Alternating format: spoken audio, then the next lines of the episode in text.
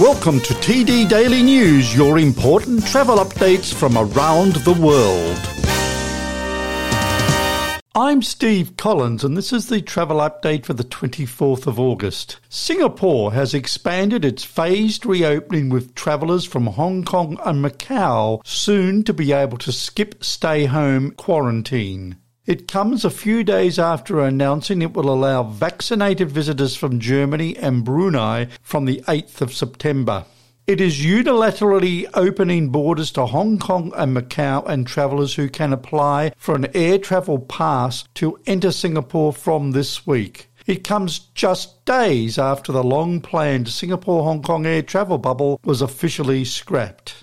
Unlike the Germany and Brunei travel lanes, visitors from Hong Kong and Macau do not have to be vaccinated but must have been there for at least 21 consecutive days. They are subject to COVID testing on arrival at Singapore Changi Airport. The Qantas Group is launching its reward campaign for COVID 19 vaccinated Australians to recognise their role in helping the country get out of lockdown. From today, fully vaccinated Australian based frequent flyers who are 18 and over will be able to claim their reward through the Qantas app by choosing one of three options 1,000 Qantas points, 15 status credits, which help frequent flyers move up between silver, gold, and platinum tiers, and $20 flight discounts for Qantas or Jetstar. Members will then be automatically entered into a mega prize draw to win a year's worth of flights, accommodation, and fuel. 10 mega prizes will be up for grabs with a winner selected from each state and territory and two mega prize winners as part of a national TV campaign. Regent Seven Seas Cruises, the world's leading luxury cruise line, achieved the largest booking day in the company's 29 year history with the launch of its 2023 24 voyage collection when sales opened last week.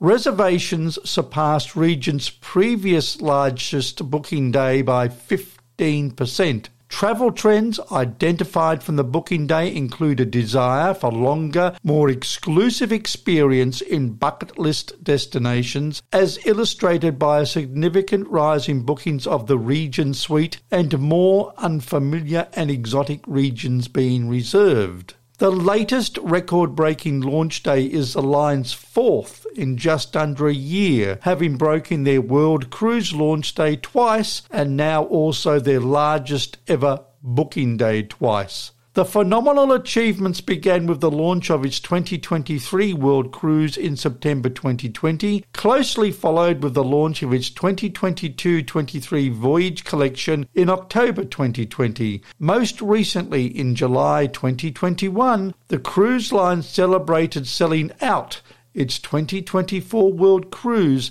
in under three hours. Dusit, one of Thailand's leading hotel and property development companies, is on track to complete the first stage of its most significant technological transformation project to date later this year. The company has invested in the latest cloud based enterprise resource planning, customer relationship management, and data management software to drive group wide efficiency across its five business units hotels and resorts, hospitality education, food, property development, and hospitality related services. The Technological Transformation Project encompasses the entire Dusit Group, including 24 different entities across 17 countries. Making further use of its digital technology, Dusit recently expanded into e commerce by launching dedicated stores on the popular Line Shopping and LazMall platforms. That's our TD Daily News podcast for today. Hope you enjoyed it. Click below for more updates and see you soon.